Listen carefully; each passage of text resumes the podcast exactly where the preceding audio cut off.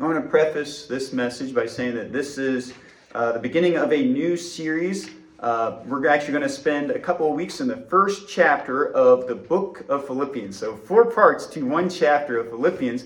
And it might sound overwhelming to spend that much time in one book for us, but I think there's an awful lot in there uh, to look at. And actually, um, I changed the title of this particular message. So, what you see inside the uh, bulletin is a little bit different, but it's the first uh, sermon title is going to reflect actually the, the sermon series itself, and it's called Good Things Are Coming, which might sound very daunting to us. It might sound like, how on earth could that possibly be?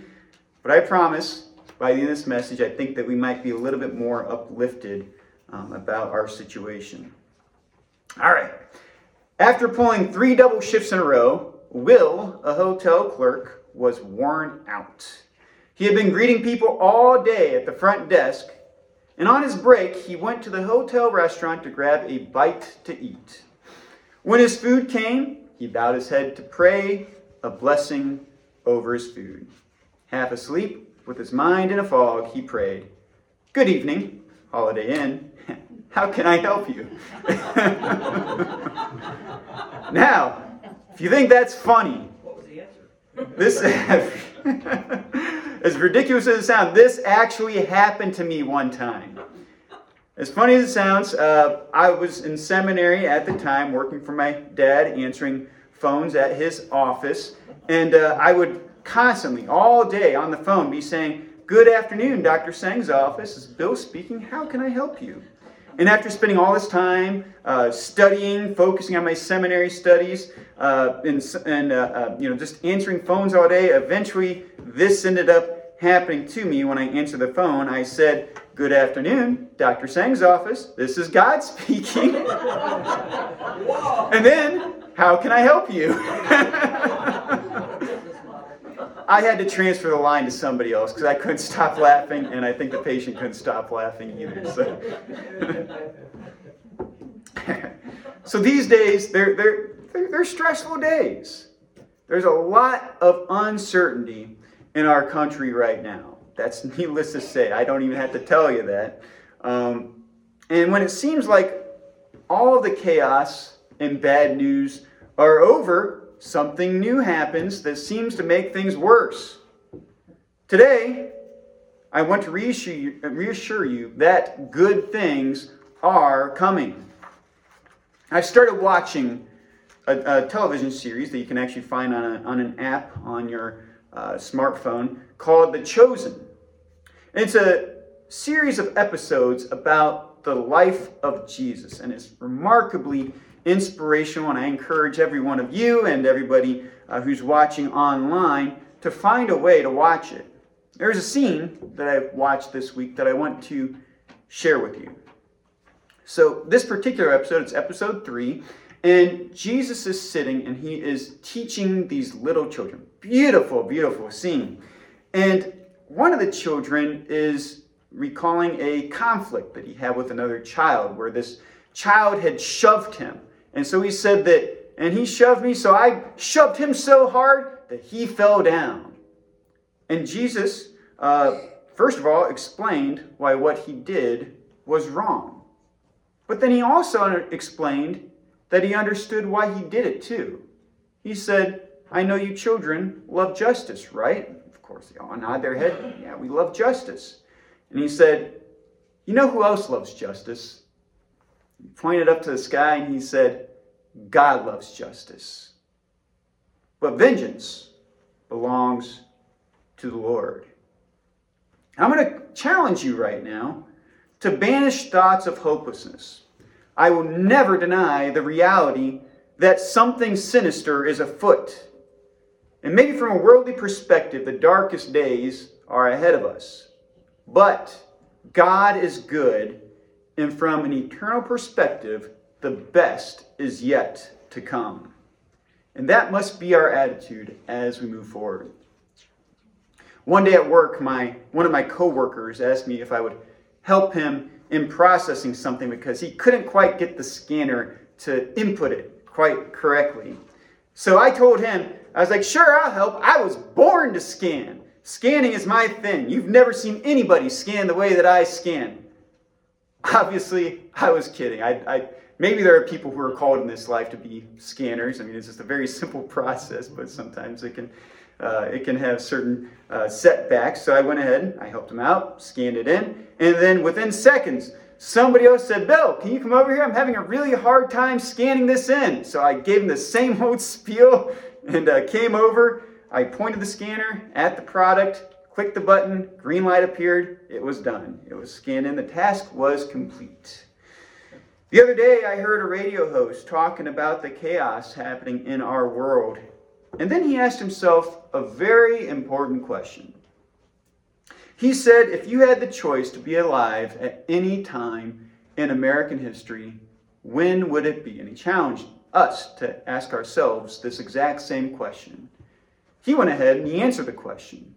He said, if I had a chance to be alive at any time in American history, it would be today.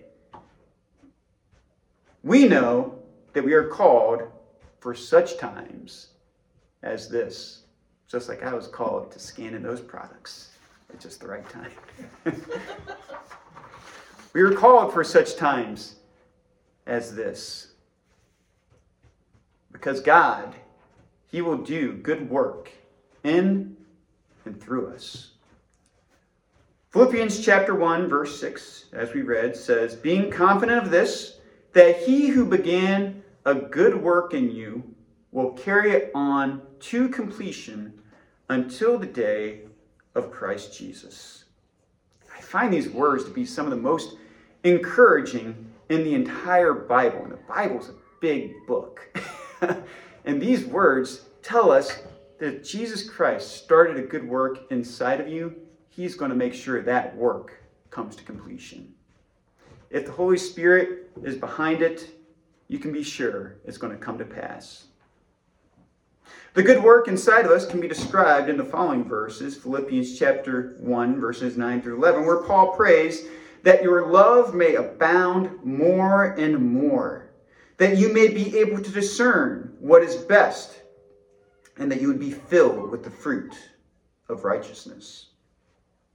In Philippians chapter 1, verses 3 through 5, Paul says this I thank my God every time I remember you in all my prayers for all of you. I always pray with joy because of your partnership in the gospel from first from the first day until now. There are three things that Paul is revealing to us inside of these verses that we can apply directly to our lives to help to give us a more heavenly focused mind. Before I do that, I want to point out that I understand that these days there are some strange things going on uh, with, say, social media. You know, the beautiful thing that we have as the church is, and nobody can take this away from us, no matter how hard they try. They've been trying since the inception of the church 2,000 years ago. They cannot stop us from gathering, no matter how hard they try. We have our social gatherings. We can share our ideas. We can speak freely. We can rejoice in Jesus Christ together as a church. And here are the three things to help us to keep our minds focused on the heavenly goals that God has for us. Number one, the Apostle Paul, you'll notice in these verses, thank God whenever he remembered the Philippians. He remembered how much joy they brought to him, and he thanked God for them. So I think that when we remember one another, we remember the good works that we are all doing, that we thank God for that. Not just for the things that we're doing and we see Him doing in our lives, but for the good that we see Him doing in one another's lives. And I tell you what, I see God doing good things in the lives of you people. And I thank God for that. Number two, he prayed for the Philippians. He took time to ask God to take care of their needs. And so he didn't just think about the things that he needed inside of his life. He saw that they had their needs too. In fact, they were taking care of his needs very well. And so he said, that he was praying that God, in turn, would take care of theirs too. Number three, he saw the Philippian church as a partnership to him. They were his team.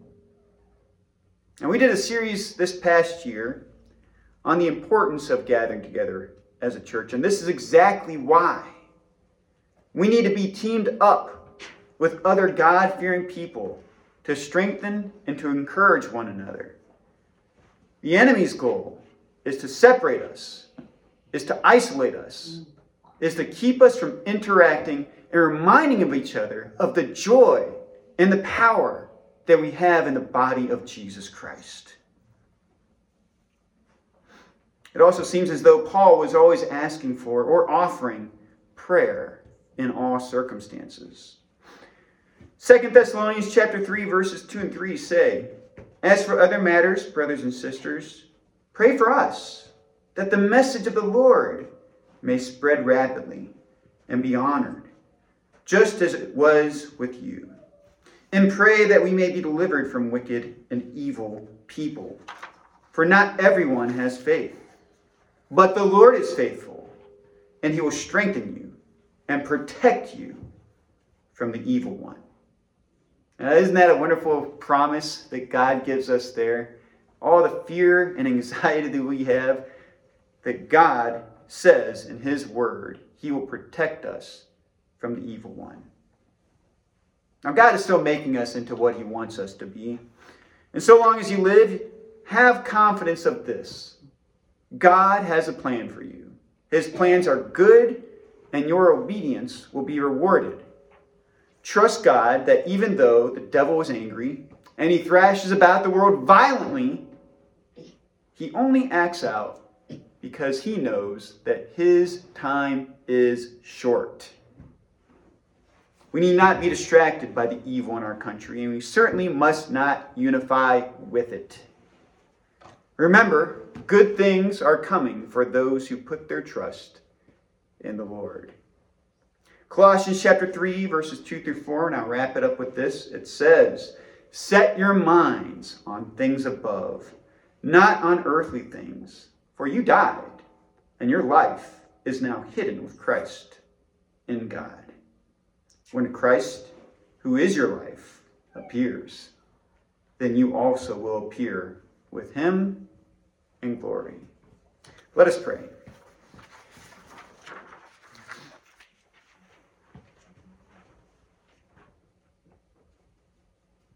Heavenly Father, I, I pray that everybody here is encouraged as your word encourages me, as the truth spoken in your word are true.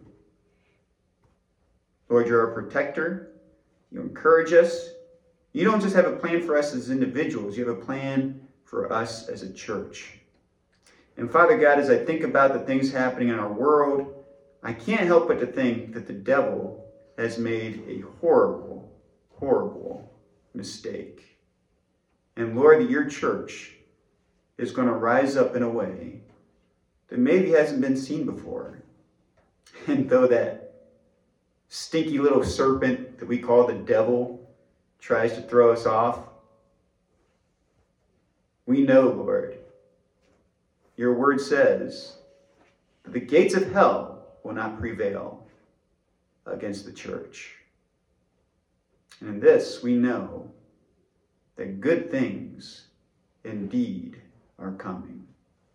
We praise you, we thank you, and we love you. In Jesus' name, amen. amen.